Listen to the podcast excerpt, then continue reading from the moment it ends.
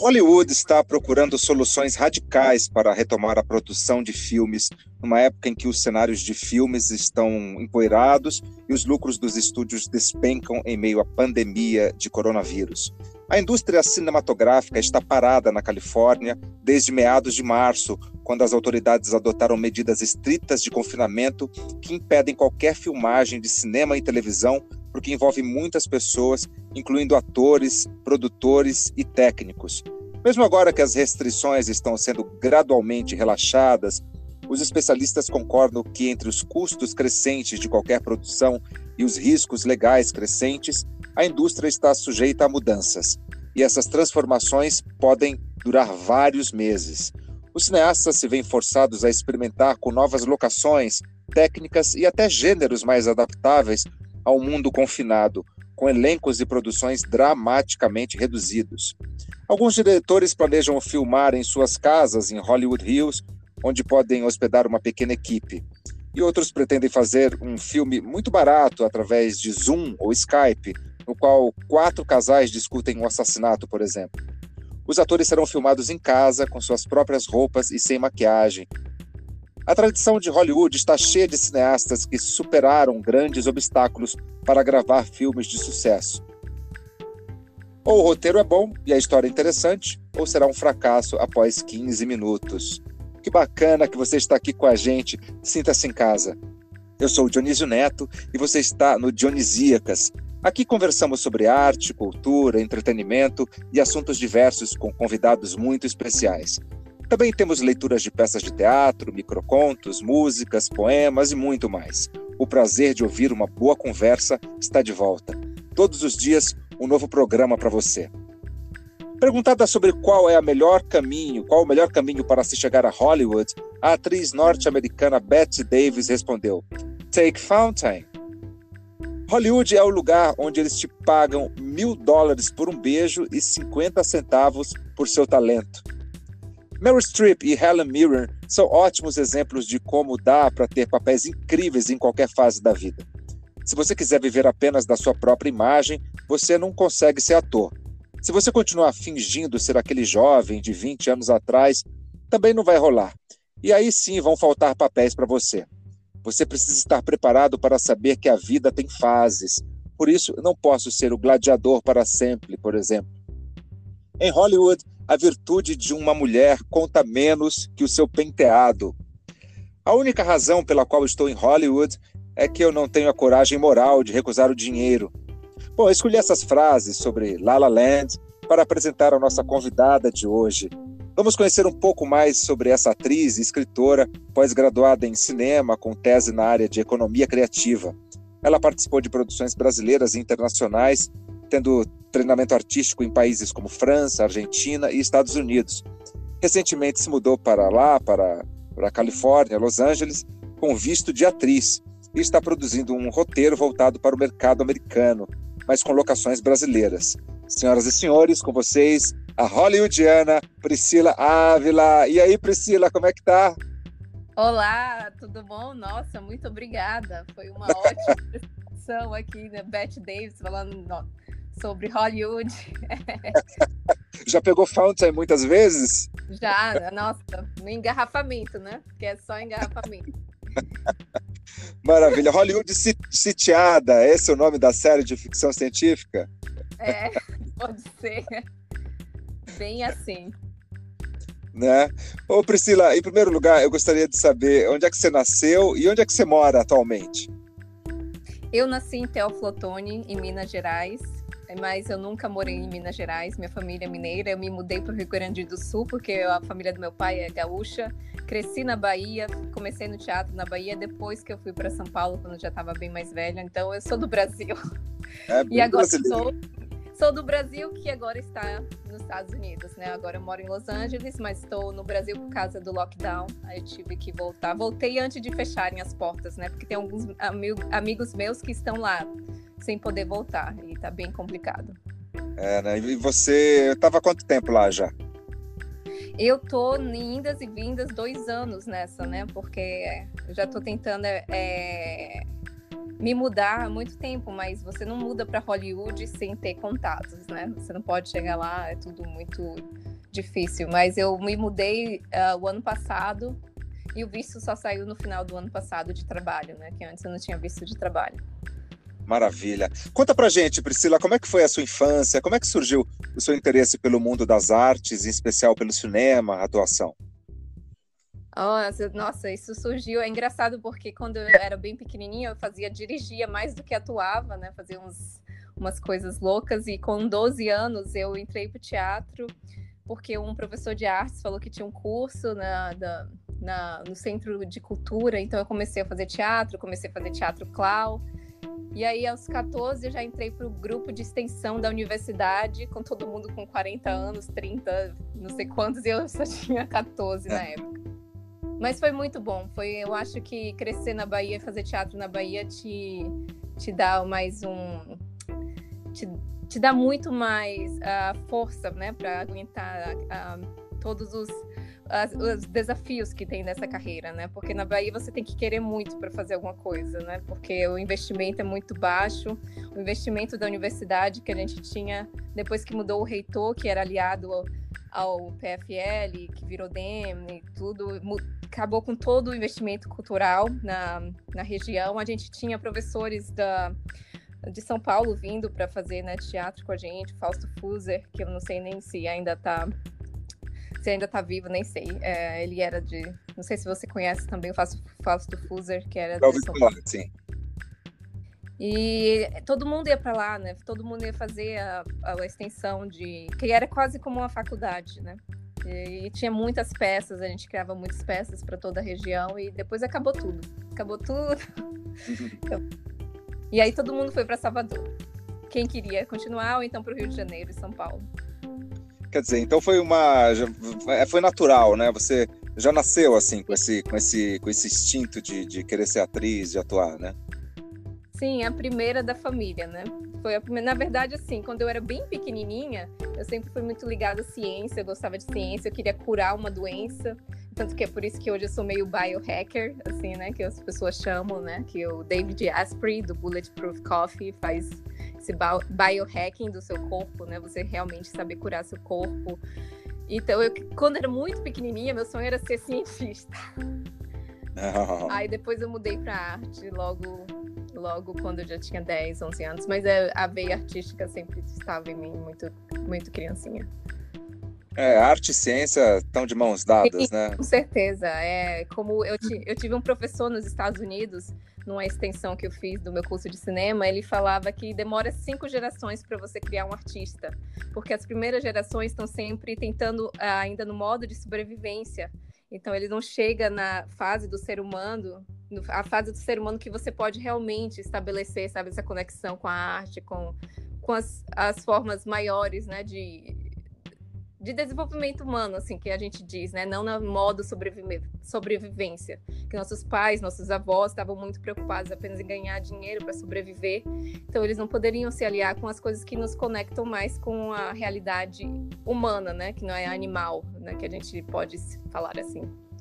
Aí ele falava assim... Pois é. E me fala uma coisa, e, e como é que surgiu essa vontade de você ir para Los Angeles? Por que Los Angeles? E não Nova York, ou, ou, ou enfim? Uh, pois é, eu sempre quis uh, morar fora, porque quando você cresce na Bahia, você tem muito medo da violência, e então o povo falava do Rio, assim, coisas horrorosas, né? E eu sempre quis fazer cinema, porque eu gostava muito de cinema.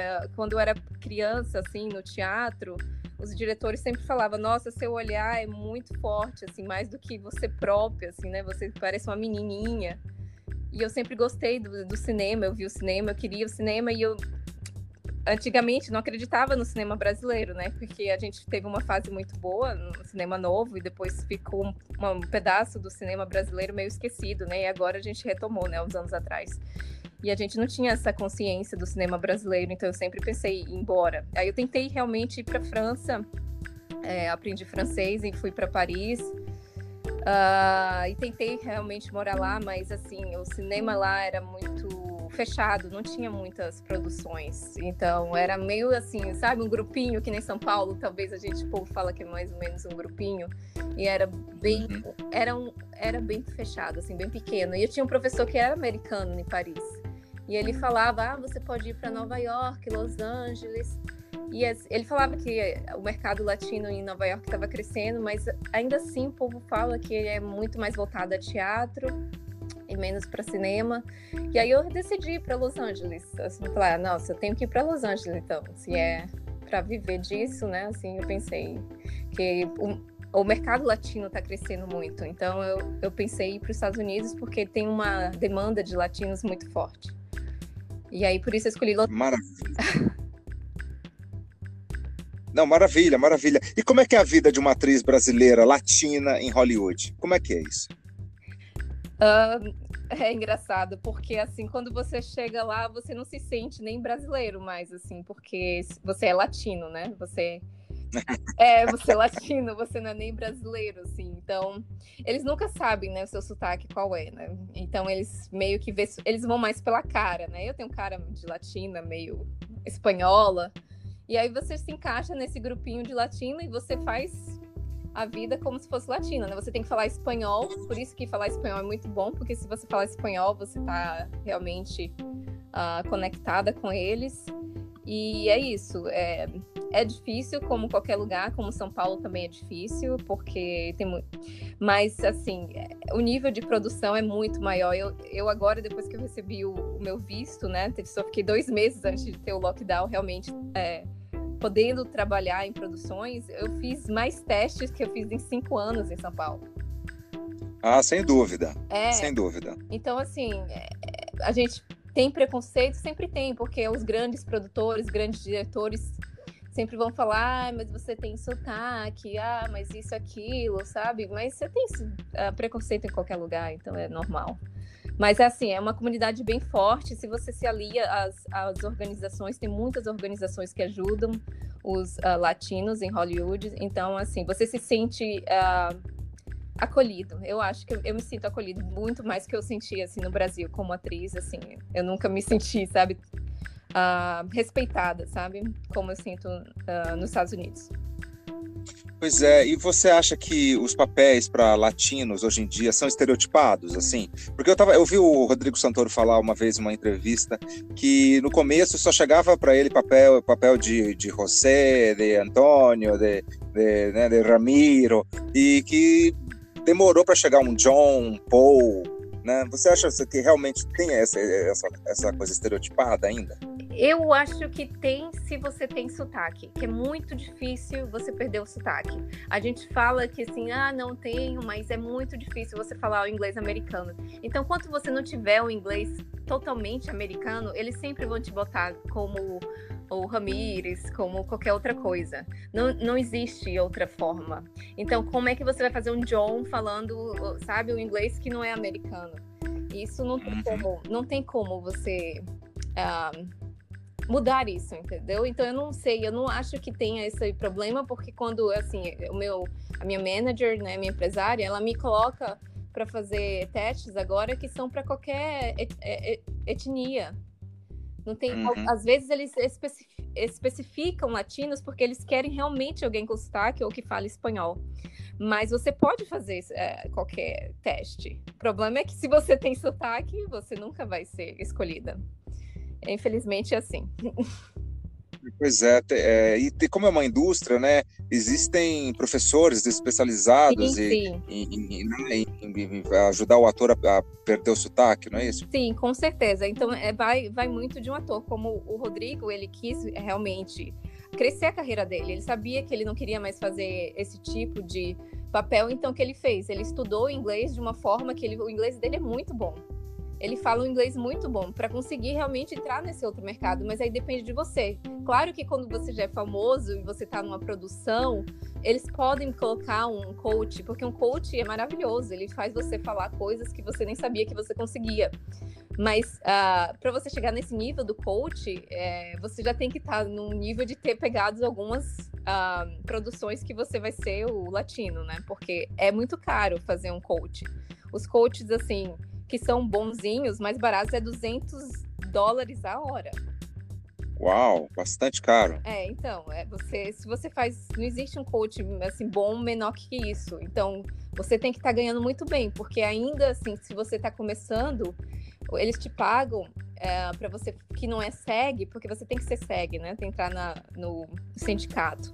Se você não entra, é, se você não entra no sindicato, o, o preço geralmente é pra, eles pagam por dia duzentos dólares por diária que você ganha, assim, ou menos, até um pouco é. menos, às vezes cento e vinte e cinco dólares por dia, como ator, né?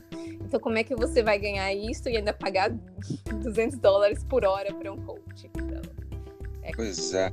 Agora a questão realmente da indústria, né? Você falou do, da quantidade de testes que você Sim. fez.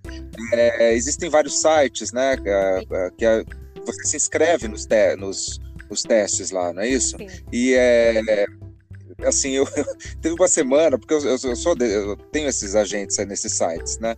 É, teve uma semana, Priscila, que chegaram para mim sessenta testes. Nossa. sessenta testes em uma semana, que deu, deram match, né, com o meu perfil. Sim. Quer dizer, aqui você faz um teste por ano, e olhe lá, entendeu? Sim. Dois, no máximo. Então, realmente, essa coisa da indústria lá é, é fascinante. É muito organizado. Eu sei que o elenco digital, né, que está tentando criar isso no Brasil, mas ainda é muito é, escasso, né? Você lá, você consegue ter acesso às produções. Quase todas as produções grandes colocam alguns castings nesses sites. Então, você, mesmo que você não tenha um agent, que você não tenha um manager, você tem acesso, pelo menos o povo consegue te ver, né? Então já é alguma coisa assim que avança a sua carreira, porque no Brasil você tem que ter um agente e olhe lá se o agente vai te colocar num teste, porque Não. você tem que ir pro teste, né? Como o Mark Ruffalo, o Mark Ruffalo sempre falou, né? Eu tive seiscentos não antes de ter um sim, seiscentos não. E como no Brasil, se você faz assim quatro testes por ano, você vai conseguir, sabe, trabalhar, se você ainda tem que passar por todos aqueles nãos, assim. É? Pois é, não, aqui não tem demanda, né? Não tem, assim, mesmo se tiver, eu acho que ainda tá muito a, a forma, assim, o elenco digital tá crescendo bastante, eu acho que tá mudando o cenário brasileiro, mas ainda é muito pequeno, porque é, o ator ainda não tem formas de chegar, sabe, às produções.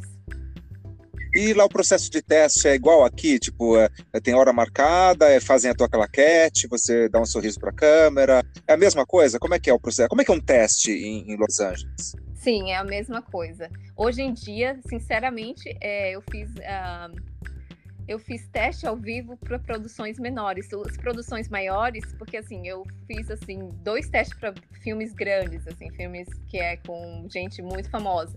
Só, mas assim, papéis micro, né? Porque você, quando não tem SEG, eles não nem te olham, assim, é muito difícil. Primeiro você tem que ter um reel bom e o, uh, e o ser SEG. Se você não é SEG, é muito difícil, você tem que ter um manager que fica assim, sabe, enchendo o saco deles, como minha manager é muito boa. Mas assim, eles estão fazendo muito self-tape. Antes do coronavírus, eles já estavam muito fazendo self-tape. Então, assim, você não... Você faz de casa pelo celular, é isso? É, você faz, não precisa ser pelo celular, porque lá você tem indústria mesmo de gravar para você. Existe um site chamado we audition ponto com que você consegue ler com outras pessoas que são profissionais, você paga cinco dólares por vinte minutos, ele lê com você, você grava na sua casa. Todo mundo lá nos Estados Unidos tem a parede cinza em casa, tem uma câmera boa, tem uma luz boa. Por quê?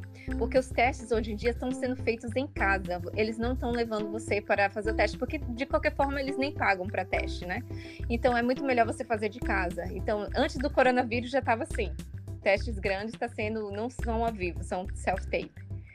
E agora eu acho que vai ser assim, pr- praticamente para sempre. Bom, tem uma vantagem desse self-tape, porque você fica menos nervoso, né? Sim, muito. Não, você não acredita. Eu tava enlouquecida quando eu recebi esse teste para ser uma âncora de T V num filme sobre catástrofe de, de asteroide, falando sobre coisas de tra- tra- trajectory, sabe? Coisas muito difíceis de falar em inglês. E eu falei, nossa, eu vou fazer isso na frente dos produtores, eles vão me, vão me marcar minha cara pro resto da vida. Eu fiquei, sabe, enlouquecida, dois dias enlouquecida. Aí depois, não, vai ser self-tape. Eu...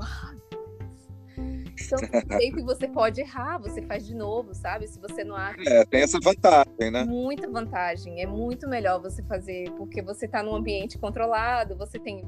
Por mais que você pague, tem só a pessoa que tá lendo pra você, né? Que é muito melhor você pagar pra você, porque tem que ser com qualidade. Ninguém aceita... Assim, o povo fala que aceita de celular, mas é mentira. A não ser que você tenha uma luz muito boa, que seu celular seja uma quatro K, ninguém faz... uh, self-tape de celular, porque eles querem realmente, sabe, uma qualidade já, já tem um padrão, assim, que todos os atores têm, né? Porque é fácil comprar uma câmera nos Estados Unidos, não é tão caro. E é isso. É isso. E, e, dizem que em La La Land todo mundo é ator. E o que torna o interessante uma pessoa é o que ela faz além de atuar. Sim. Você concorda com isso? Eu concordo, viu? Porque é difícil você encontrar alguém que não fale eu sou ator. Everybody's an actor. Quando eu, é, quando eu encontro alguém, ai, falei, nossa, eu, sério que eu vou ter que falar que eu sou atriz, assim, porque todo mundo é ator, né? Todo mundo é... Muita gente não faz... Um... Nunca, nunca, sabe, estudou nem muita coisa e ator, porque tem tanto comercial, tem tanta coisa, assim.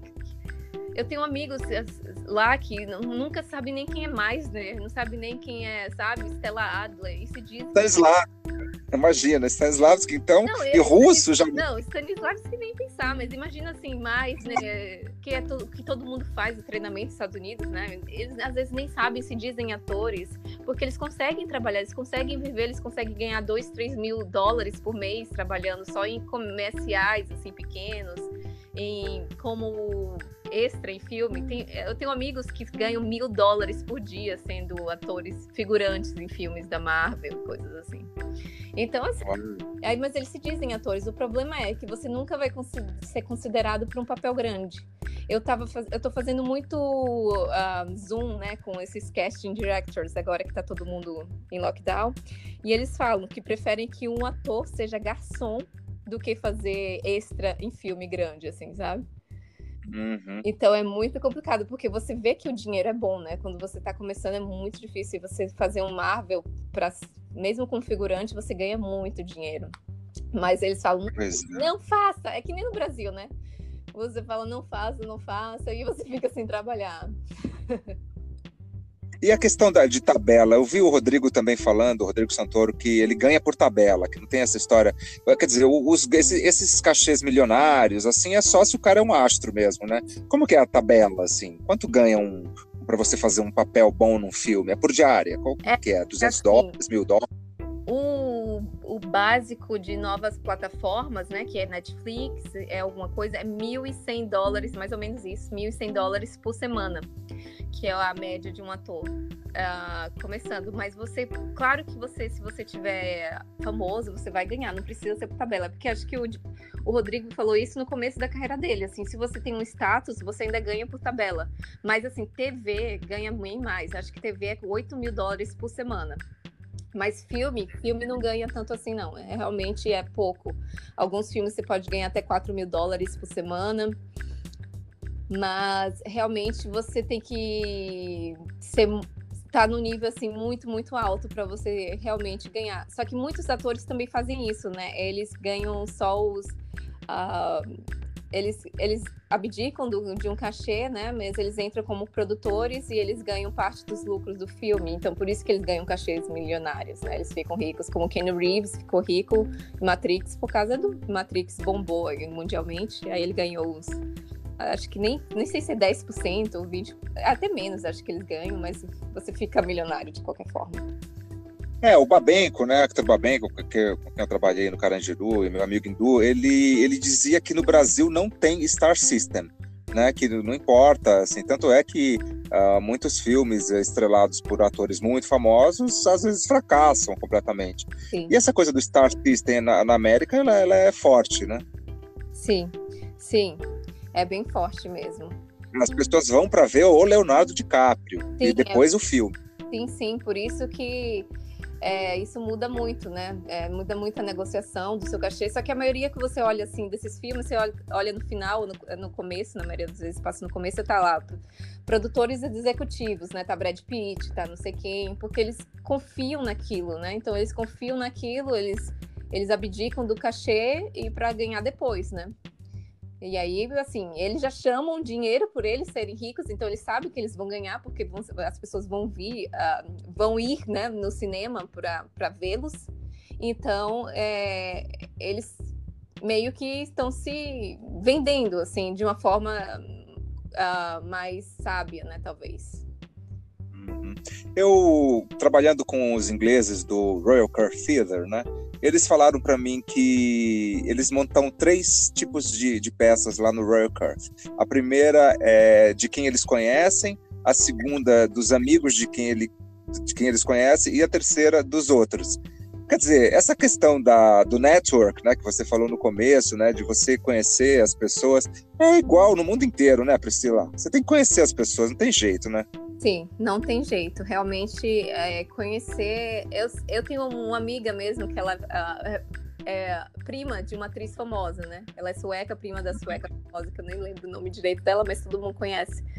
Ela, assim, nunca fez nem treinamento de, como atriz muito grande, sabe? Mas ela tá em vários filmes e ela consegue viver nessa vida, papéis pequenos, porque ela é prima da mulher, né? Então, é, assim, é, você tem que conhecer e, graças a Deus, eu tive muita sorte. Eu tive, eu conheci muita gente já, muitos produtores. Eu sou amiga de pessoas muito, muito grandes.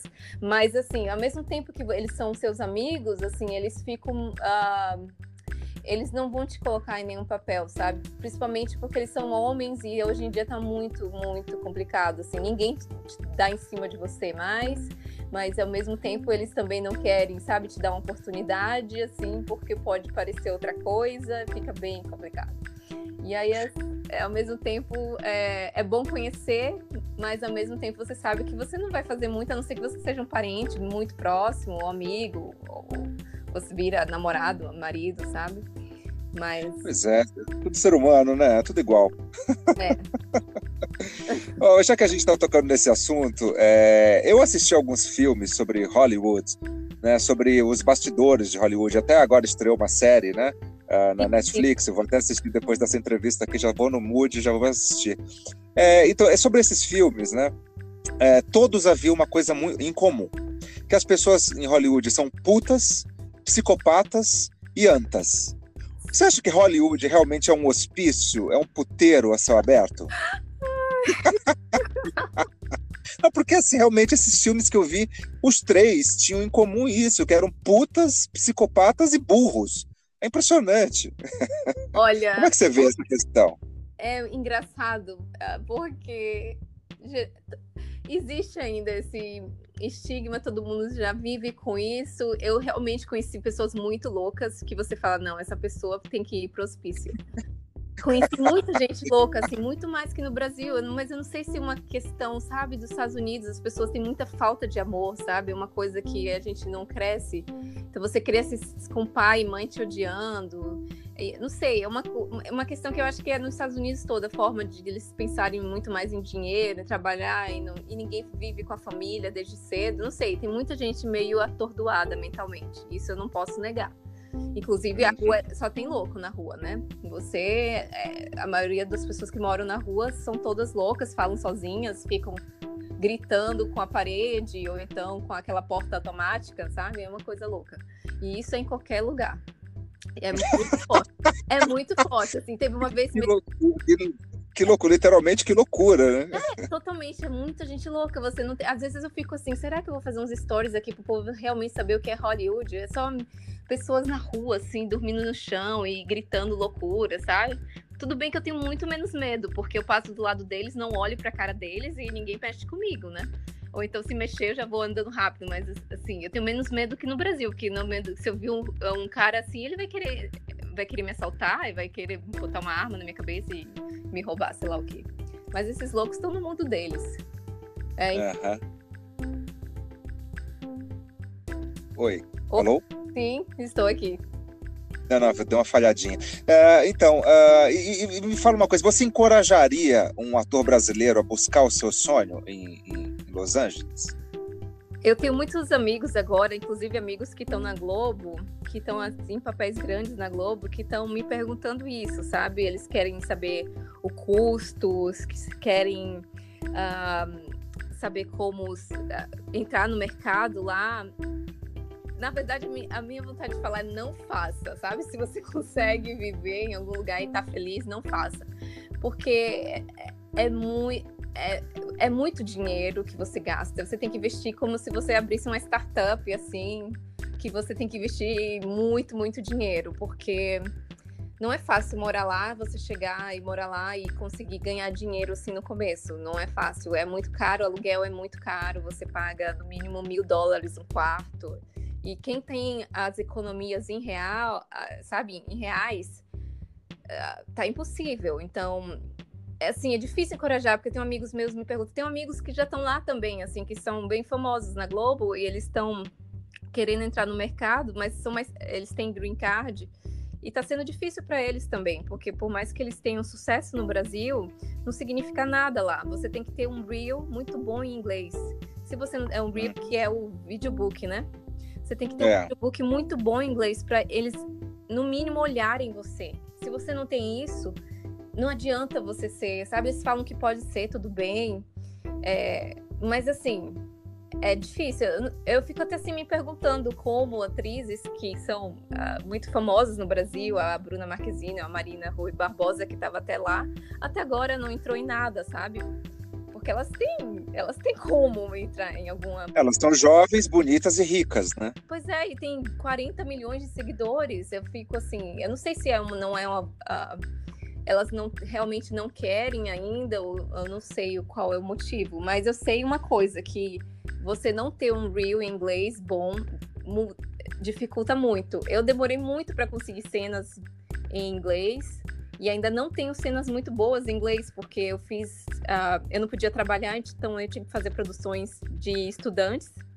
Tem coisas horrorosas que não dá nem vontade de eu mostrar. Então, ainda não tem um reel que me faça, sabe, é, realmente entrar em produções maiores. Mas mesmo assim, eu consegui com o meu reel uma, uma manager muito boa, porque eu consegui minha manager no I M D B, que é uma coisa que brasileiro também não investe. Eu acho que todo, todo ator deveria realmente organizar seu I M D B, porque isso é... Que é o site, né? É, vamos explicar aqui para quem não sabe o que, que é isso. É, o I M D B é seu, é, seu currículo, né? Seu currículo... Online, né? Online. E qualquer pessoa vai olhar seu I M D B. Você conhece alguém, você já tá olhando o I M D B para saber de quem ela é, disso, de quem ela é, né? Olha, qual é o agente, qual é o manager, o que ela fez. Lá eles levam super a sério isso, né? Sim, levam muito a sério, muito a sério. No Brasil, produções grandes demoram de fazer o I M D B. Eu mesmo cadastrei algumas produções que eu fiz no Brasil, porque ninguém cadastra. E são, às vezes, coisas grandes que o povo não cadastra. E você leva muito a sério. O I M D B é, é importantíssimo. Eu consegui uma empresária porque eles falaram, ah, você já tem mais de vinte créditos, tal, no I M D B. E, às vezes, não é nem coisa grande, mas você tem que estar cadastrado no I M D B. É o primeiro passo, assim, para um ator brasileiro realmente querer, sabe, ir para lá. Porque não... Tem que pagar, né? Tem que pagar. E é bom pagar, né?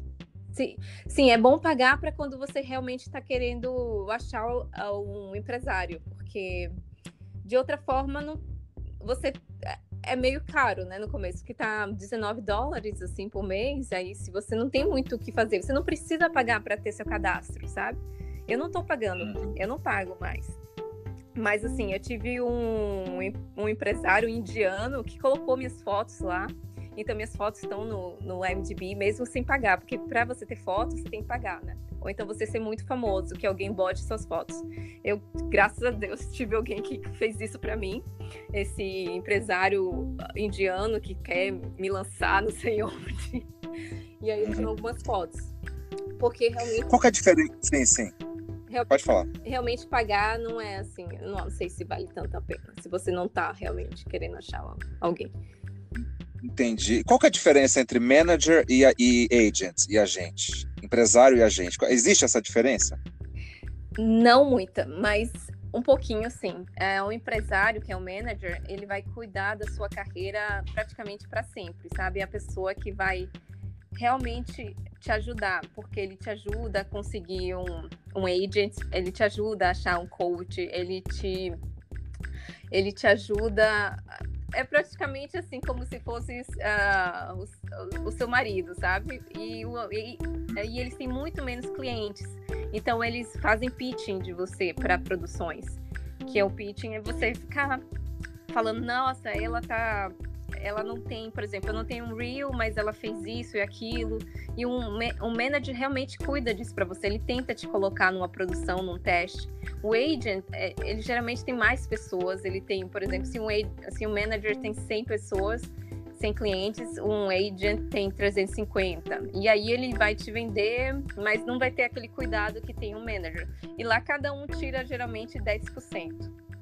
O agent pode até tirar mais, mas assim, o manager tira dez por cento de tudo que você faz e o agent só tira dez por cento ou até um pouquinho mais do que ele te, é, te coloca, sabe?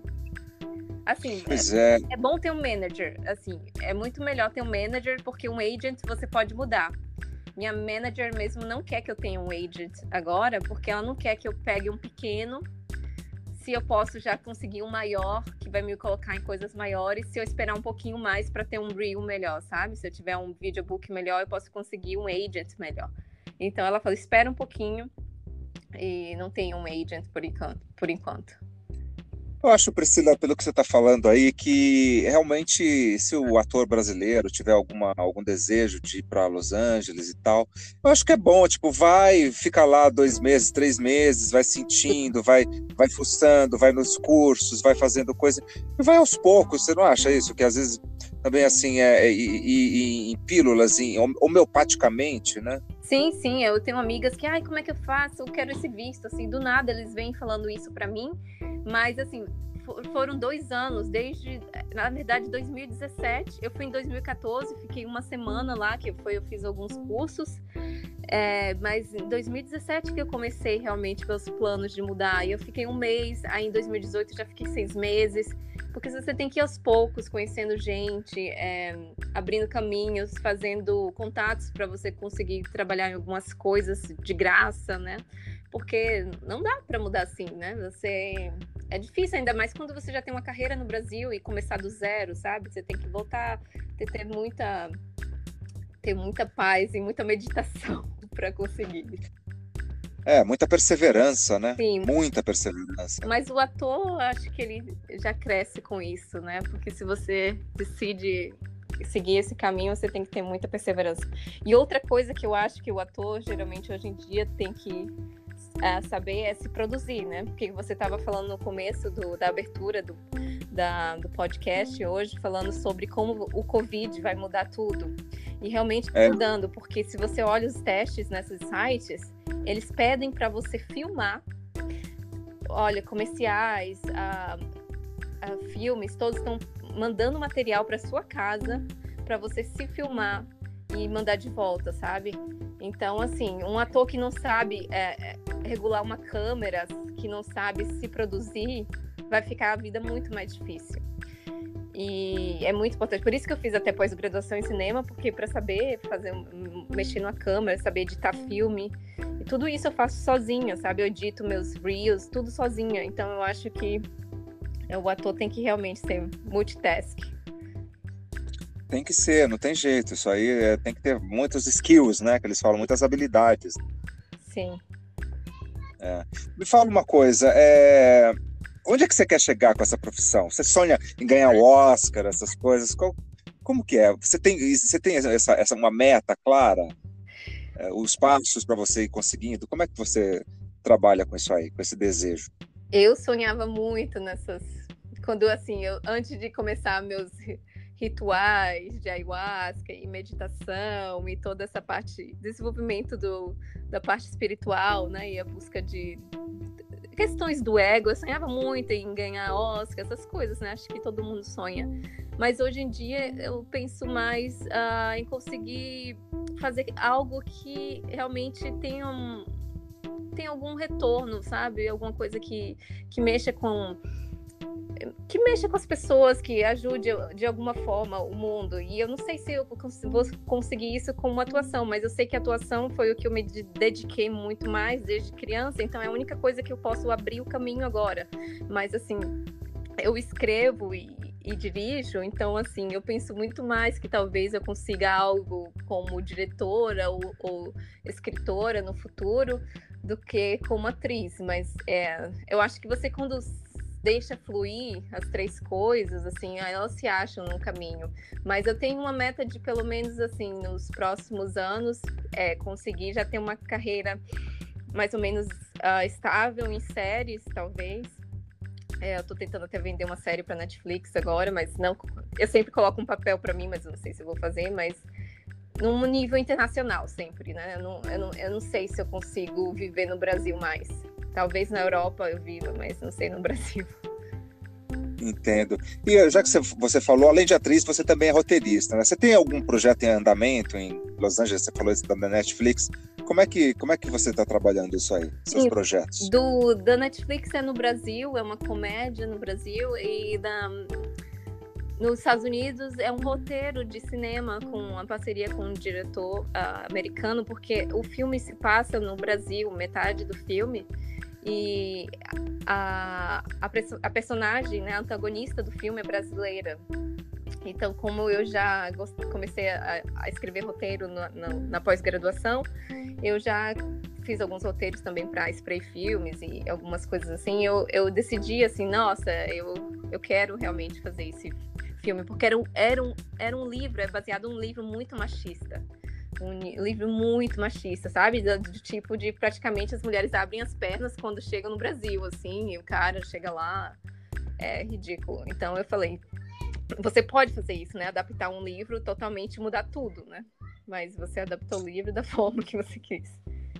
Entendi. Bom, então você está bastante uh, produtiva nesse sentido de, de criar, né? De criar projetos, né? Sim, sim. Eu estou tentando não... não ficar parada, porque no começo é muito difícil também você conseguir ter projetos, assim, tá, tá trabalhando todo dia. Se você não faz figuração no começo, é muito difícil você viver em Hollywood trabalhando todo dia. O bom é que você faz teste praticamente todo dia, então isso te, te, te exercita muito o lado de atuar, porque você às vezes tem que escolher qual teste melhor, você fica decorando mil textos a noite toda, mas aí não dá tempo, e você, qual eu vou focar, né? Qual desses eu acho que talvez seja mais importante. E, mas é, isso não tem retorno financeiro, né? Então você tem que ter projetos paralelos. E sinceramente eu ganhei mais dinheiro escrevendo do que atuando. Entendi. É, vamos falar de, de Los Angeles. O que que é o, o, que, o que que é o pior e o melhor de Los Angeles? O que é o melhor em Los Angeles? O melhor e o pior. O melhor e o pior. Ai, difícil. Eu acho que... eu sou muito chata com comida, com suplementos, com nutrição. Eu acho que o melhor de Los Angeles é, a... é que você está conectado com o que há de mais, sabe, é, novo em termos de comida, restaurante, de, de saber que você realmente está num lugar que você consegue encontrar aquela quercetina e você beber aquele chá de não sei o que com ashwagandha e misturado com reiki, com aquelas mushrooms. Então, assim, o melhor de Los Angeles é isso, é você saber que você tá, você tá, sabe, evoluindo no mundo. Mas o pior de Los Angeles talvez seria os atores. Como assim os atores? Não entendi. Não, eu tô brincando, é porque é muita gente louca, sinceramente, é muita gente louca. Que você às vezes fica assim, ah, eu não aguento mais, sabe? Você se, às vezes se isola, assim. Mas é muita gente louca. Aí você não sente, o brasileiro realmente fica sempre ligado aos outros brasileiros, porque você meio se sente assim, é, sozinho. Tem... Sim, e tem, e tem muita festa, assim, essa, essa questão das festas em Hollywood. Você já foi a alguma festa de algum ator famoso, alguma coisa assim? Eu já... Como é que são essas festinhas lá? Eu já fui em festa de produtor famoso. Um... Olha, eu já fui para churrasco, eu não vou dizer quem é, talvez eu, particularmente eu já tenha te dito, mas eu já fui em festa de churrasco de diretor famoso, bilionário, que eu comi pior do que num, num churrasco na casa de uma tia minha no interior de Minas Gerais, sabe? Ah, mas isso é um clássico, né, amor? Porque festa de rico é, é terrível. E você vai em casa de rico, eles não te oferecem nenhuma água, né? Nossa, nossa, pra água foi um drama, só pra ter uma água. E quando me trouxe a água, ah, não, porque tinha que pegar essa água com pH nove, não sei o quê. E que assim, as pessoas parecem... Eu não sei o que as pessoas estão fazendo lá, sabe? As pessoas ficam assim, olhando pro além. Tem mulheres que parecem robôs, assim, sabe? Que não tem alma dentro delas.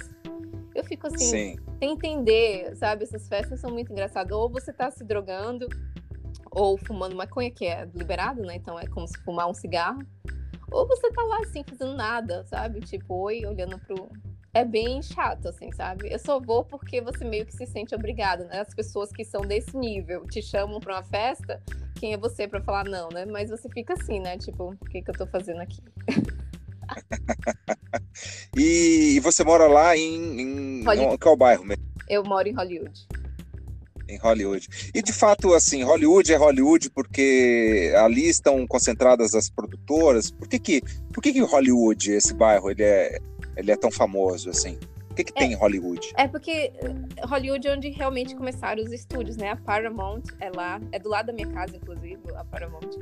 É, vários estúdios estão lá, C B S, um, todo mundo está concentrado lá, Netflix. E quando você faz realmente para um ator, é bom morar em Hollywood ou West Hollywood, que é a parte um pouco mais rica, porque é onde estão todos os testes, é onde realmente tudo fica ali, concentrado ali. Mas é, é uma baguncinha, né? É muita sujeira. Uh, eles estão com um projeto de renovar a calçada da fama, de deixar uma, um calçado, calçadão, porque só cheira mijo, é cheio de...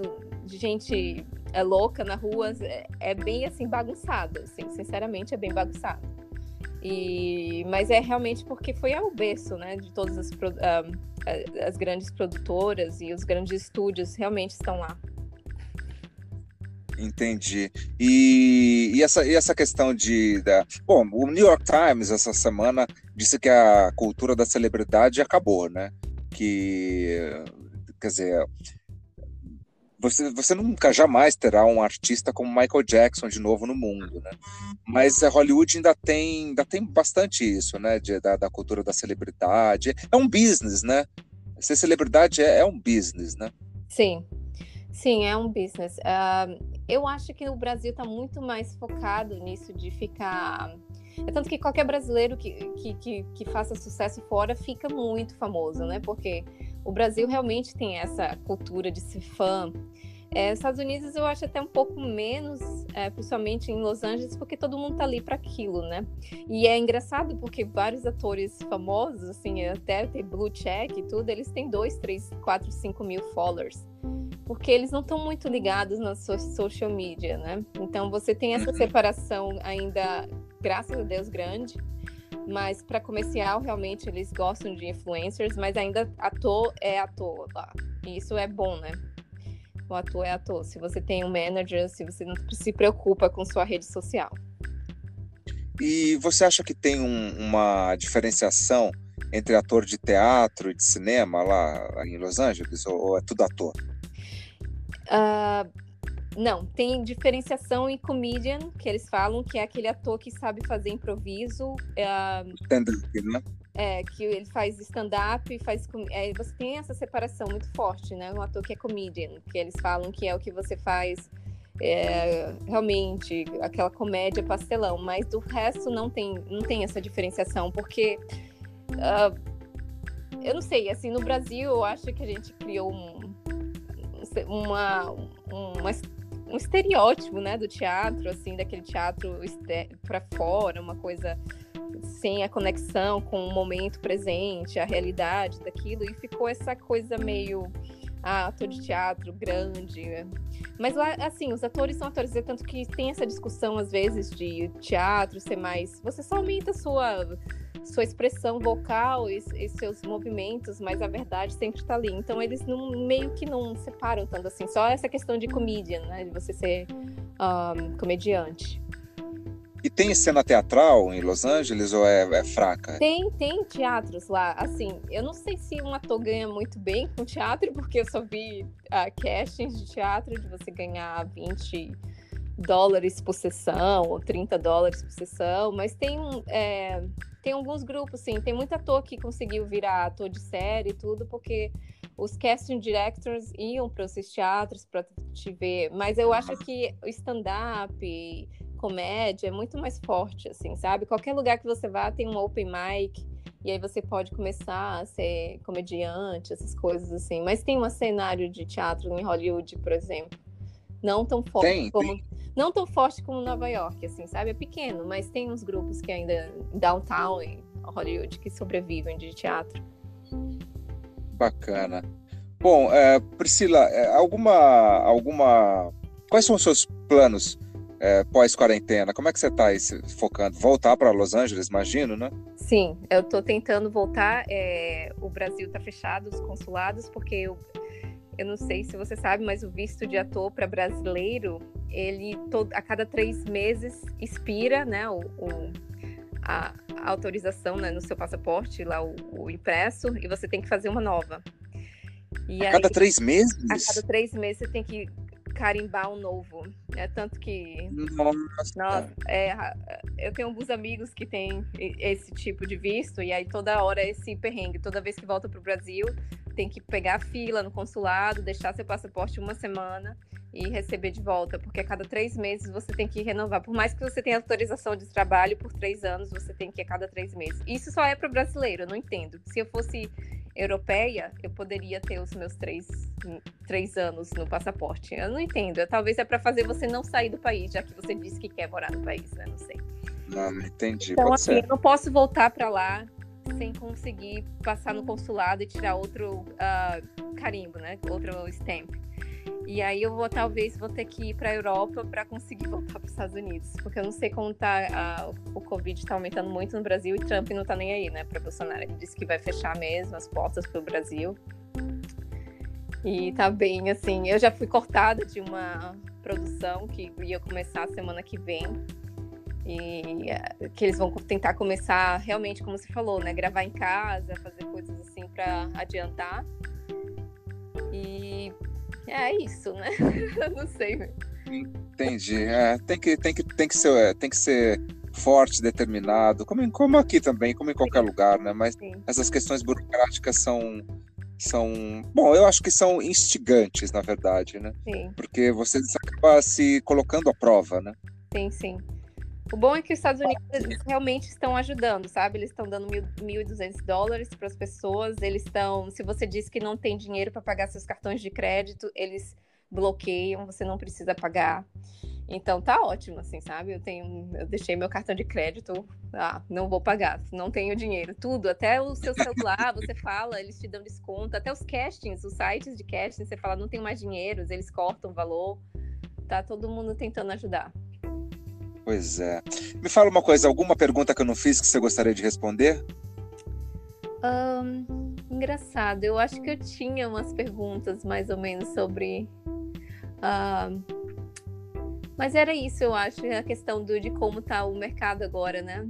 Que eu falei, acabei falando mesmo do mercado, tá? Mais voltado para vocês. Não, você foi maravilhosa, acho que deixou claro para os ouvintes aqui muito bem a realidade, né? Choque de realidade, né, Priscila? Ah, sim. Mas é, é, eu tô gostando que, assim, é, a nova administração de São Paulo tá tentando criar um, um, um, um, um cenário para o cinema bem, uh, bem forte, né? Eles estão criando cash... rebate, né, incentivo, esse incentivo que é quando você devolver o dinheiro que você investe, de trinta por cento mais ou menos, para produções uh, fora do, do Brasil gravarem em São Paulo.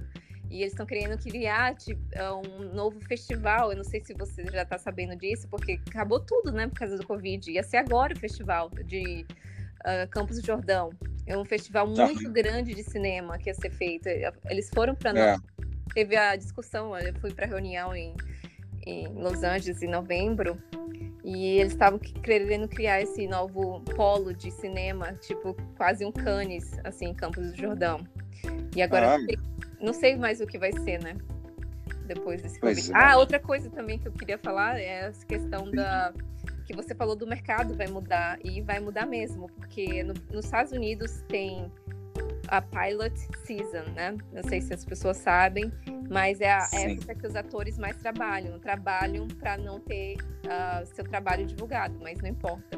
Porque eles, as produtoras compram vários roteiros, assim, milhares de roteiros, e, e produzem um pilot, né? Que é um, um piloto de cada série.